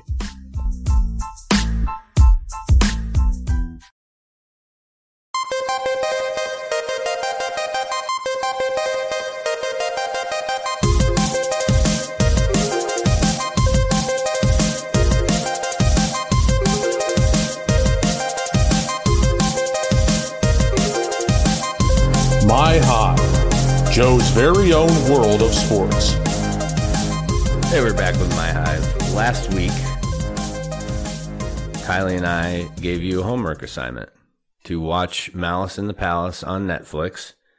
Uh, so hopefully you did prior to listening to this segment so that you can follow along and we don't spoil it for you. But if you decide to listen to this first, that's uh, your own fault at this point. Yeah, you could just pause it here and Hit pause, watch the episode. Yeah. Yeah, it's an hour and nine minutes. It's not that long. Uh, not overkill. Quickly went up to one of my favorite sports documentaries I've ever seen. yeah, it's good It was really, really Actually, good. I kind of wish I would have watched done a refresher on it before we did this. It's been a little over a week now since I watched it. Well, I took some but, notes. but I'll let you Yeah, take it and so- run with it, and I'll just it'll maybe that'll refresh. yeah, it'll re- it'll bring it all Yeah. back. So, uh, first off, the one thing I wanted to talk about with Malice in the Palace is I actually did so back at Edinboro. I had to take a class for my major. I had to take public speaking. It was awful. I hated it. I bet. I was so nervous. I couldn't do it, which is comical to look at now because uh, let's see, would have been 2013. So five years after I graduated, I was in the academy and was elected class speaker. Where at our graduation, in front of 400 people, including a state senator uh, and all these police officers and everything, I gave our our class speech where I wrote out a speech and I had, you know, and I did that just fine. Like it, I don't know what happened. Uh, I do credit that class to, cause towards the end of it and this presentation that I did, um, I was just eons better than I was at, you know, the first few projects. I stood up there and you could just hear right. my paper shaking because I was so nervous. I was gonna say I'm sure that that definitely helped some get you through some of that initial fear at least or Right. something. Yeah. Yeah, it did. Um, because by the time I got to my last presentation, which was, uh, I did it on premeditated attacks in the sports world. And one of the things I talked about was the malice in the palace. Oh, now, really? of course, wasn't really necessarily premeditated because everything transpired that night. There was no plan. Um, but I brought it up because of the uh, the guy who threw the beer. You know, he made the decision to toss the beer, lands on Artest, which you learn a whole lot, hell of a more, you know, about that in the Yeah. Malice in the Palace thing. But uh, yeah, and, and included in that uh, presentation was Todd Bertuzzi, the Okay, old Canucks. Oh, player, yeah. when he retaliated on Steve Moore of the Avalanche and hit him in the head with a stick, knocked him unconscious. Uh, so just it was just uh, funny that I had actually done quite a bit of research on this, but it was years ago. Mm-hmm. And then to watch this, you know, because I did it based off of what I knew then, which mm-hmm. what you knew then is what I knew leading up until watching this. It made me believe that those players were all a bunch of hot headed assholes and that it was just a ridiculous overreaction. Mm-hmm. And once you watch this documentary, there's a whole lot more to it than just It kind of lies somewhere in between. It it's kind li- of bo- both sides are at fault. There- is where it ends up. It- right. In my opinion. But- yeah. uh, but it was all the heat was on the players initially. Yeah. Right. Is whatever like what the um, media the made it media was yeah. just horrible to these Yeah. guys. Uh, so Auburn Hills, you know, that's where uh, the palace is in, in Detroit there, and Auburn Hills PD. Um, one of my favorite parts, I'm just going to jump right to it, where I literally like just busted out laughing, was when. Uh, so they they're talking about they had Artest pulled aside from everybody, and oh, the other thing that was super crazy was the 911 call. Like that really was like wow. Like people were calling 911 Right. from there saying get the police here. They said They're there was fighting. like three cops on the floor, and that three was cops, and trying to they- hold all those fans. and they interviewed two of them, and that's what they were like. Yeah, it was you know Absolute- twenty thousand people versus absolute three mayhem. police. It's not gonna. Yeah, Yeah. it's not gonna happen. Uh, so, but my favorite part was when the one cop who was interviewed goes running up towards Artest, and he just has his mace like low ready, like he has it down like uh, about you know chest high, and he's aiming it at these guys, but he's giving them orders at the same time. and they start saying, and uh, the the cop goes in his interview, "Oh, there was a guy with a suit, and I didn't know who he was or how he got on the floor. Turns out it was Reggie Miller." And then it cuts to Stephen Jackson, and he just goes, "How the hell you don't know who Reggie Miller is?" it's so funny. That was How the good. hell you don't know? I forgot about that part. That Oh, I was That was dying when awesome, that happened. yeah. So, I mean, I can at least say that I know that not all police officers are sports fans. So there's a chance he had no idea who Reggie Right, Miller was. I for mean, I work with a couple police officers that who just don't give a shit. Yeah, I mean, Galnak, who's like one of my favorite people, but he he is works on cars. He does that kind of stuff. It- like, Yeah, and Uh, might, especially might be some that just don't, and, and basketball in general too. You know what I mean? Like some might like baseball and football or something. when we did a a Super Bowl pool at work, and Galnak gets in it. It's a blind draw. You get we we put them in. We number out teams, or we number out picks. Then we pull teams, and in the order they come out, whoever number they're associated with, that's who you get. And like four or five years ago, Galnak got uh he got can't the Chiefs. Actually, it might have been the year they won. I can't really remember, but he gets the Chiefs, and he goes. uh I said, uh, he goes, who I got? I said, the Chiefs. He goes, is that good? I said, yeah, Kansas City's pretty good. He goes, is that where they play? And I said, yeah, where do you think they played? And he goes, I don't know. The football stadium. it's just hilarious. So he just doesn't give a fuck about sports, but yeah, so it was, it was really good. But yeah, so I mean, this guy could have possibly not known Right. who Reggie Miller was, but, uh, yeah, to anybody else, like we're we're all looking at this guy like you don't know who Reggie Miller is. but yeah, so Stephen Jackson's reaction was just hysterical.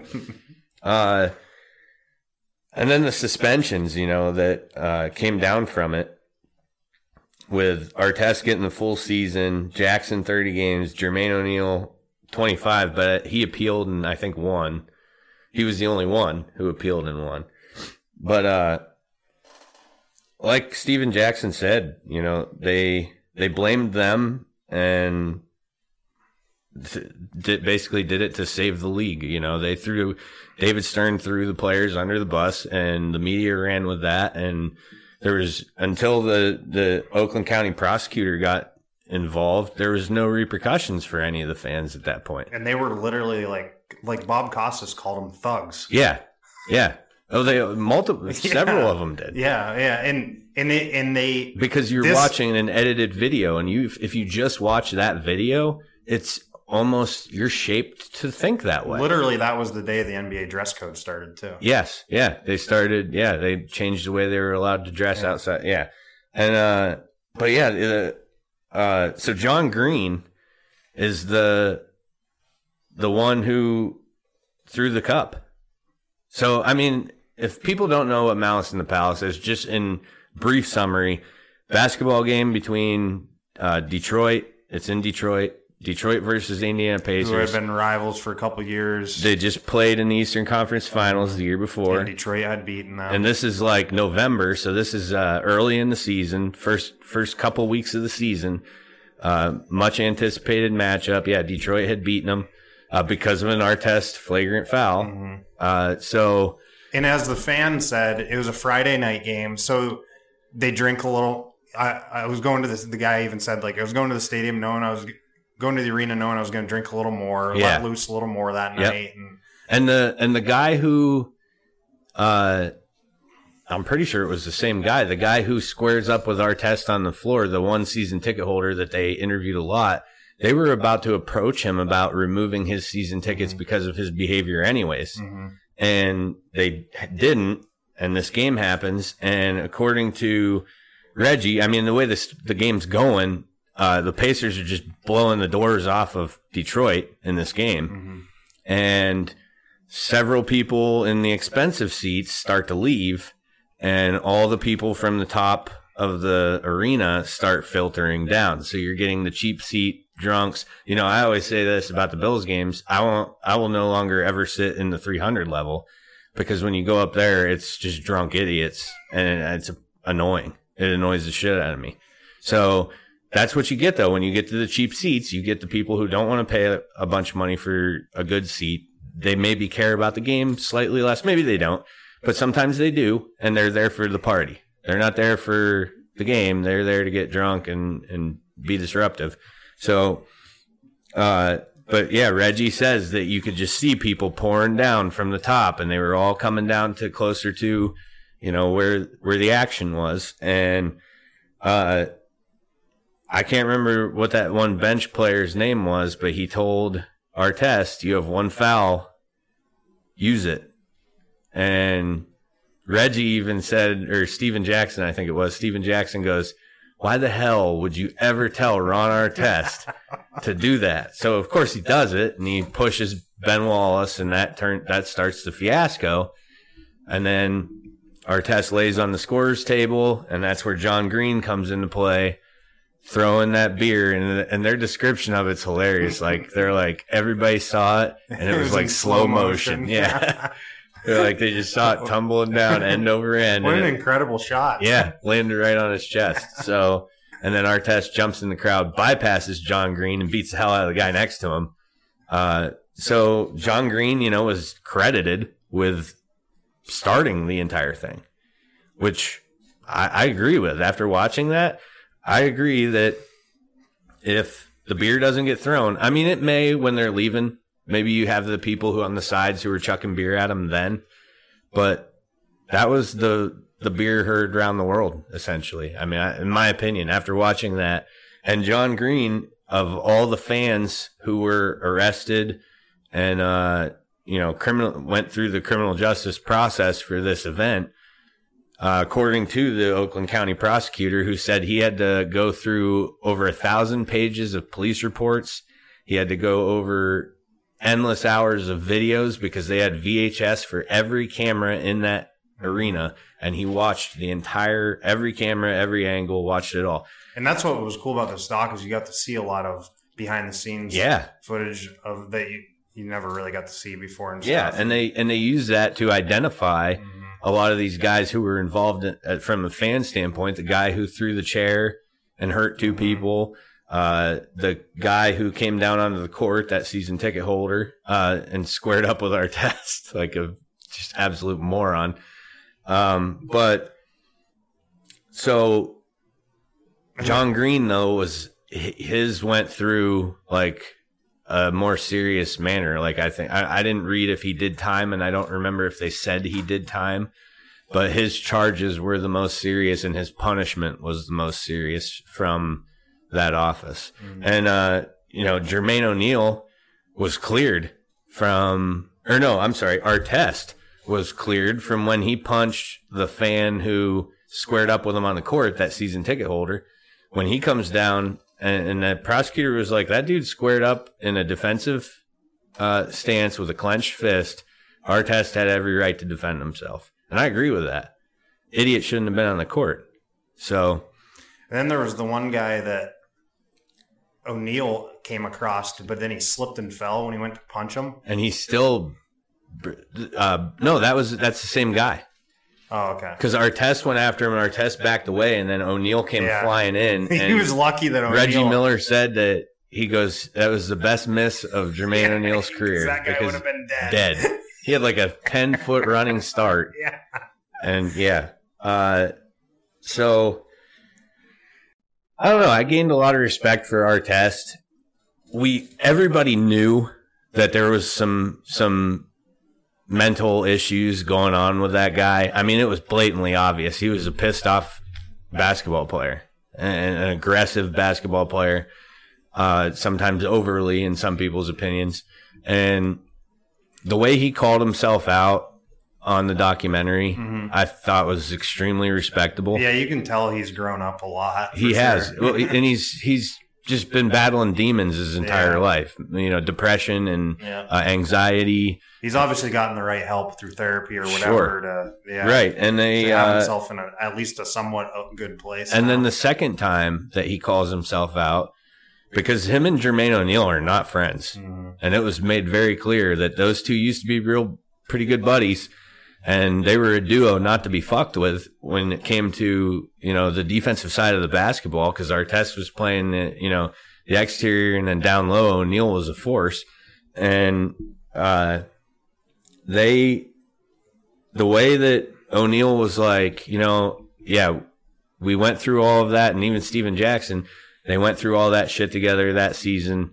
Season doesn't go as they want because of the suspensions and just that that just tarnished. I mean, from the start of the season, it just tarnished the rest of the way. And the way O'Neal says uh, that our well, anyways, I'm sorry. Artest goes to the Lakers. He requests comes out after that, requests a trade or whatever his release after that season. And it pissed off O'Neal and Stephen Jackson because they're like, we've been through all this shit together and you're just going to leave? Like, that's a coward's way out. And, it, and I agree with them on that. And then O'Neal says, I got even more pissed off because he went to the Lakers and wins the championship the next mm-hmm. season. And if you watch that one post championship interview with Ron Artest, and they bring up something, and he said that, uh, like, I mean, he called himself a coward. He was like, you know, I'm happy we won, but I really feel felt bad about what he did to Jermaine O'Neal and Stephen Jackson, just kind of leaving them high and dry in Indy. And I just thought that was really cool that he did that because a lot of other guys would wouldn't. I don't think. Uh, but he's you know Metta At world least peace. he owned up to it. Yeah. Yeah, he did.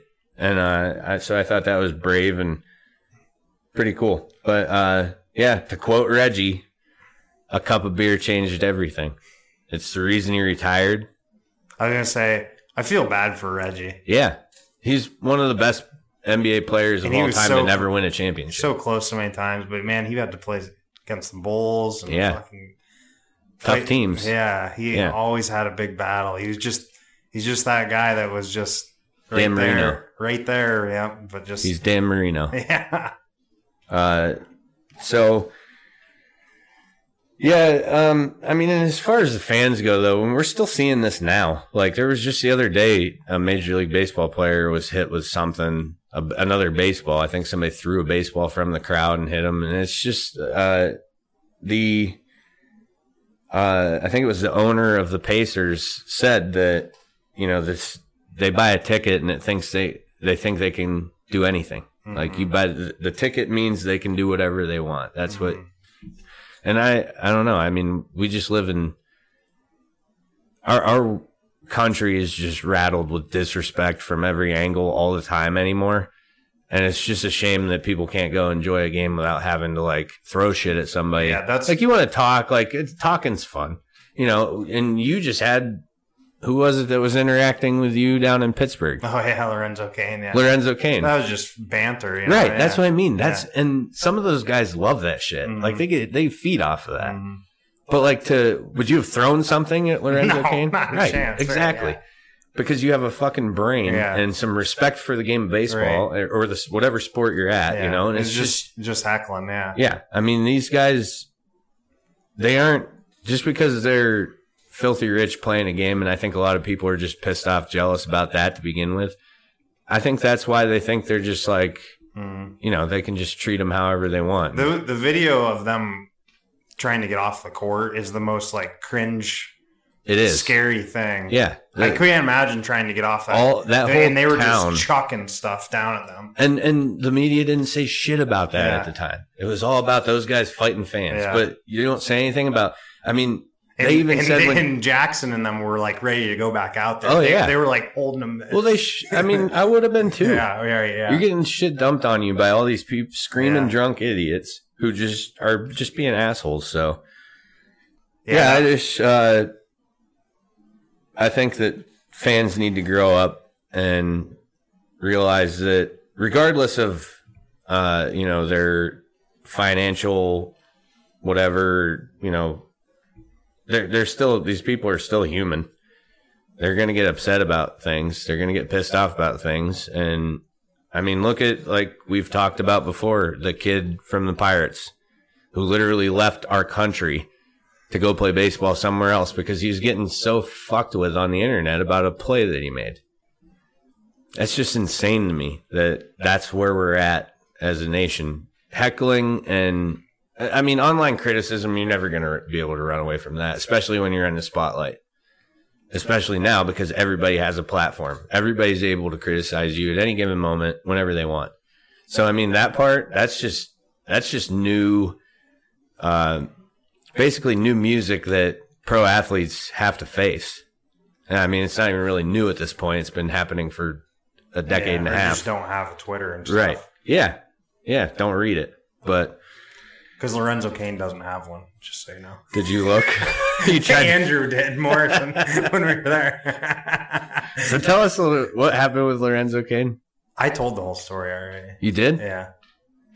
Yeah. Refresh my memory though. Okay. What did Well, you I say mean, to I him? Tell you it after, so it's not recorded again. All right. Are you sure it was on Yeah, here? yeah. All right. It was cool though, right? yeah. yeah. He had a good time I'll with tell it. you about it. Again. Yeah. All right. All right. That's it. We're done for the week. Uh, stick around for closing, and we'll be back next week. Another episode.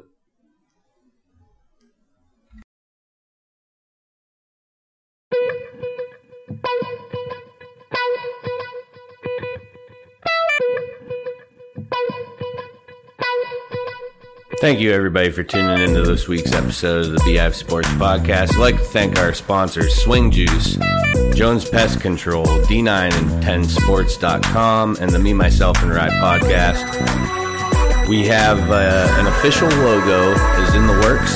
Uh, once that is complete, uh, we will have some merchandise that we're going to be doing some sales of, as well as some giveaways for listeners. Don't forget, still to come, uh, more on fantasy football, of course. And of course, we're going to get into some sports betting with uh, uh, football right around the corner. Definitely going to be talking a lot about betting football here in the future. We also will have the fan rant making its return here in a few weeks. Uh, once I get that settled, a plan in place, we're going to run with that and get the playoffs underway. So until next week, take care and be safe.